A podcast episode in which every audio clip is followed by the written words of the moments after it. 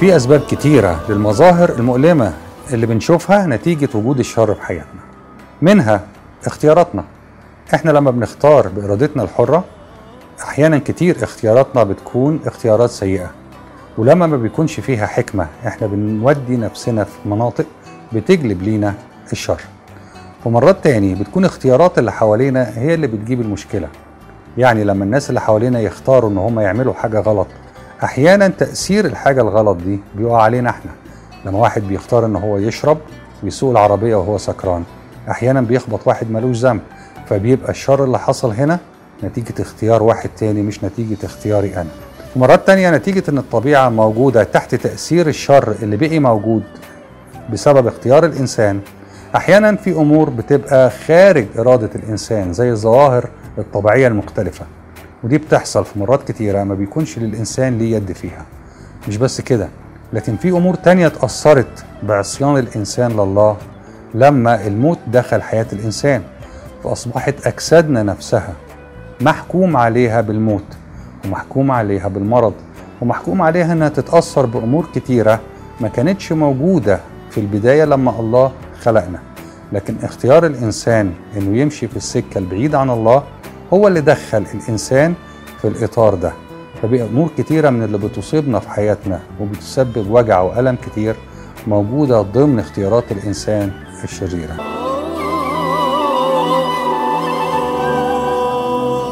الشر بياخد صور كتيرة لأنه كل واحد عنده إمكانية إنه يكون بيتصرف بصورة معينة بحسب أفكاره وبحسب الحاجات اللي جواه.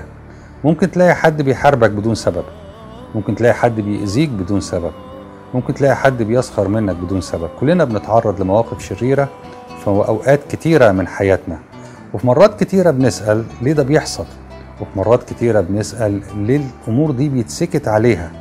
لكن في نفس الوقت لازم نكون عارفين إن إحنا كل شخص عنده إرادة حرة هو بيتصرف بحسب أفكاره وبحسب تصوراته وبحسب رغباته.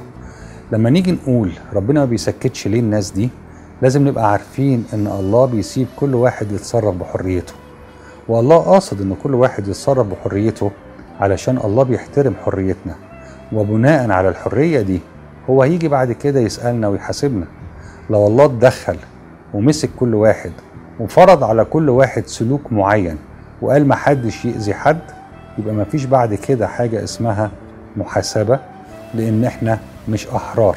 لكن جزء من حرية الإنسان هو اللي بيفرض على الإنسان أو هو اللي بيخلي الإنسان في مرات كتيرة بيطلع شر من جواه يأذي بيه الآخرين. نعمل إيه في وسط الألم؟ ده يتوقف على السبب بتاع الألم. لما يكون الألم طالع نتيجة تصرفاتي وأفعالي لازم يكون عندي الوعي إن أنا أسأل نفسي أنا عملت إيه غلط جاب لي المشكلة دي. في ناس مثلا بيدمنوا في ناس مثلا مش بيكونوا حريصين إن هم يعيشوا بطريقة تصون النعمه اللي هم موجودين فيها. في كل مرة أنا بتصرف غلط أنا بعرض نفسي للشر وأنا بواجه عواقب شريرة لتصرفاتي الخاطئة.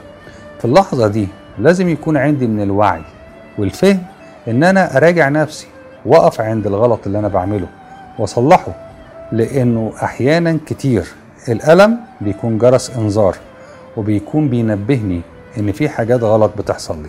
الألم مش كله حاجة وحشة ومرات كتيرة إحنا مش بنحس إن إحنا محتاجين نعمل عملية غير لما بنشعر بألم جوانا. فالألم في مرات كتيرة بيساعدنا إن إحنا نوصل للخير. في مرات كتيرة لما أنا أتألم في أمر ما نتيجة تصرفاتي الغلط أنا بحاول إن أنا أوصل لخير يصلح حياتي وده شيء مهم جدا. بدل ما أقضي وقتي أقول طب أنا ليه بتألم؟ أنا مش عايز أتألم أنا عايز أبعد عن الألم الحل الوحيد في الوقت ده لو أنا المسؤول عن الألم اللي جبته لنفسي إن أنا أتوقف عن تصرفاتي اللي جابت لي هذا الأمر. الألم كمان ممكن يكون فرصة ليا إن أنا أساعد الآخرين بصورة محدش تاني يقدر يعملها. لأن الشخص الموجوع الشخص اللي جرب يبكي الشخص اللي جرب يتألم الشخص اللي جرب يعاني هيكون قادر يفهم معاناة الآخرين وهيكون قادر يفهم تعبهم وقادر يفهم ألمهم. عشان كده كل الحاجات العظيمة اللي بتحصل في حياة البشر بتحصل من خلال ناس جربوا الألم وعاشوا لحظات الوجع وعاشوا لحظات التعب. عشان كده انت لو موجوع وتعبان ممكن ده يكون حمل عليك. صحيح لكن ممكن ده يكون امتياز ليك إن ليك فرصة إنك تخدم ناس كتيرة وتساعد ناس كتيرة.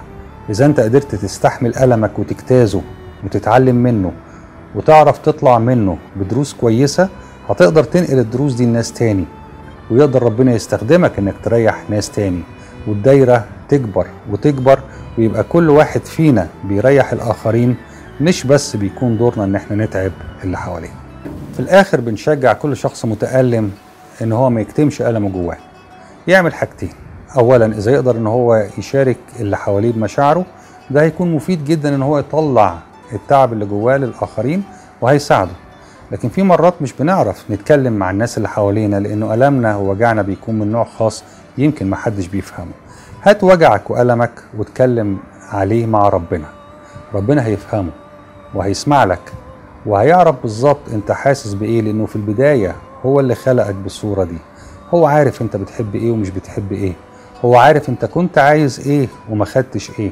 هو عارف أنت موجوع إزاي وبتحس بإيه دلوقتي. وهو لوحده اللي يقدر يريحك. بكذا طريقة. يا يشيل الوجع يا إما يساعدك إنك أنت تستحمل. وفي الحالتين عمرك ما هتقوم من قدام ربنا غير وأنت أحسن من الأول.